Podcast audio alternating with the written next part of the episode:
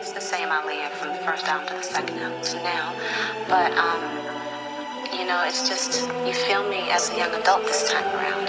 And I'm happy about that because, you know, I never want to do something that's so totally different that people are confused. You know, they're like, okay, I know who this girl is. You know, is still the artist I loved back in 96, but she's older.